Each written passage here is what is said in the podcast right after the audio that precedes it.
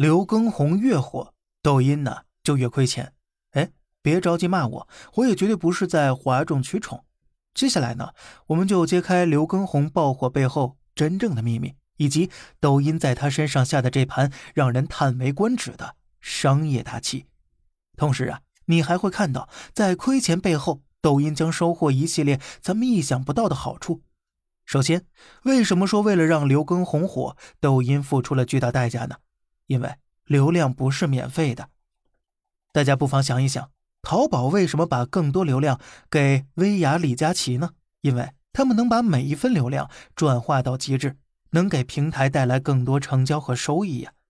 而刘畊宏一个跳操健身的直播间，竟然吸引了四百万在线。这四百万人如果推给其他直播间呢，绝对会产生大量的电商交易，给抖音带去更多收益。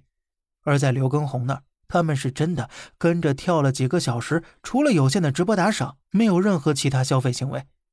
刘畊宏越火，抖音当然亏的就越多了。只要抖音愿意，他可以有一千种方法来限制刘畊宏的流量。但是刘畊宏能火成这样，又恰恰是抖音自己在背后推波助澜。那么问题来了，抖音为什么愿意付出巨大代价来加速刘畊宏的爆火呢？很显然。亏钱的背后，抖音绝对也收获了其他好处，一些看不见的无形的好处。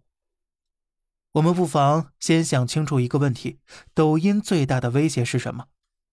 上一个爆火的是张同学，这次爆火的是刘畊宏。抖音其实每隔一段时间就会造星，因为他最大的敌人不是其他平台抢他用户，而是用户自己产生疲倦感，自己流失掉了。所以，抖音时不时要掀起一次新内容、新热潮，给予用户新鲜感、新刺激。但是，这只是最基础的一点。抖音造星其实还有更大目的。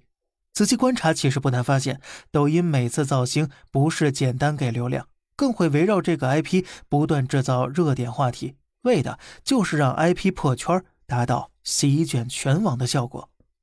现在，小红书、B 站。微博等平台都充斥着刘畊宏的视频，但想看刘畊宏直播必须去抖音。这样一来，抖音就能从全网乃至于竞争对手的平台完成一大波流量收割，既能吸引一些新用户，还能拉活一部分已经不太刷抖音的老用户。不过，相比于对抗疲倦感的拉新促活，接下来这一点呢，才是最最最重要的。我们都知道，抖音并不缺流量。那么他下一步要干嘛呢？当然是考虑怎么更好的把流量变成钱了。所以，抖音每次造星背后必然也伴随着商业上的攻城略地。举两个例子，你就明白了。从小的来说，天元邓刚爆火后，抖音喷涌出一大批钓鱼号，有什么用呢？渔具虽是个小类目，但中国约有一点二亿的钓鱼人群。投入流量砸毁一个天元邓刚，带火的可是整个渔具类目在抖音的成交啊！光是天元邓刚的一场两小时直播能卖出七百万的渔具，那抖音一年的渔具成交又会是多么惊人的数字呢？你细品，抖音是亏还是赚呢？第二个例子，我们来说说大 logo。二零年三月，抖音上线团购功能，七月大 logo 爆火，随后本地烫店型账号开始爆发式增长，本地商家在抖音大量曝光成交成为可能。因此，二一年抖音在抛出零佣金的橄榄枝，基于抖音巨大流量的商家自然就蜂拥而来。同年七月，抖音在顺势上线团购达人，吃喝间随手拍视频记录，再挂上商家团购券，售出核销就有佣金了，吸引了大量的用户入驻，为商家提供了更大的流量支持。至此，彻底引爆抖音本地生活板块。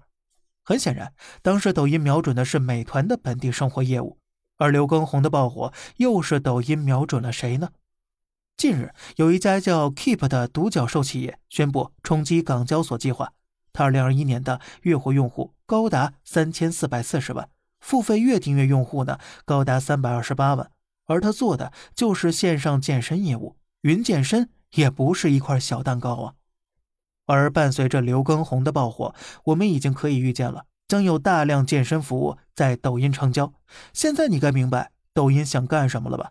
当然，还有最后一点，不得不提啊，张同学爆火带动中青年返乡就业，配合的是共同富裕；刘畊宏爆火带动云健身，更多人宅在家里健身，还能增强体质，很显然也是当下需求。配合国家需要是一种义务，当然也是一种巨大的无形利益。世界上绝大多数让人想不通的事儿，说到底，往往就是利益二字。同样的，生活中绝大多数的智慧呀，无论是职场、婚姻乃至育儿，说到底呀，其实也是利益二字。只会谈钱讲利益，伤感情；懂得谈钱讲利益，通常啊，能帮我们更好的看清这个世界。好了，这里是小胖侃大山，每天早上七点与你分享一些这世上发生的事儿，观点来自网络，咱们下期再见，拜拜。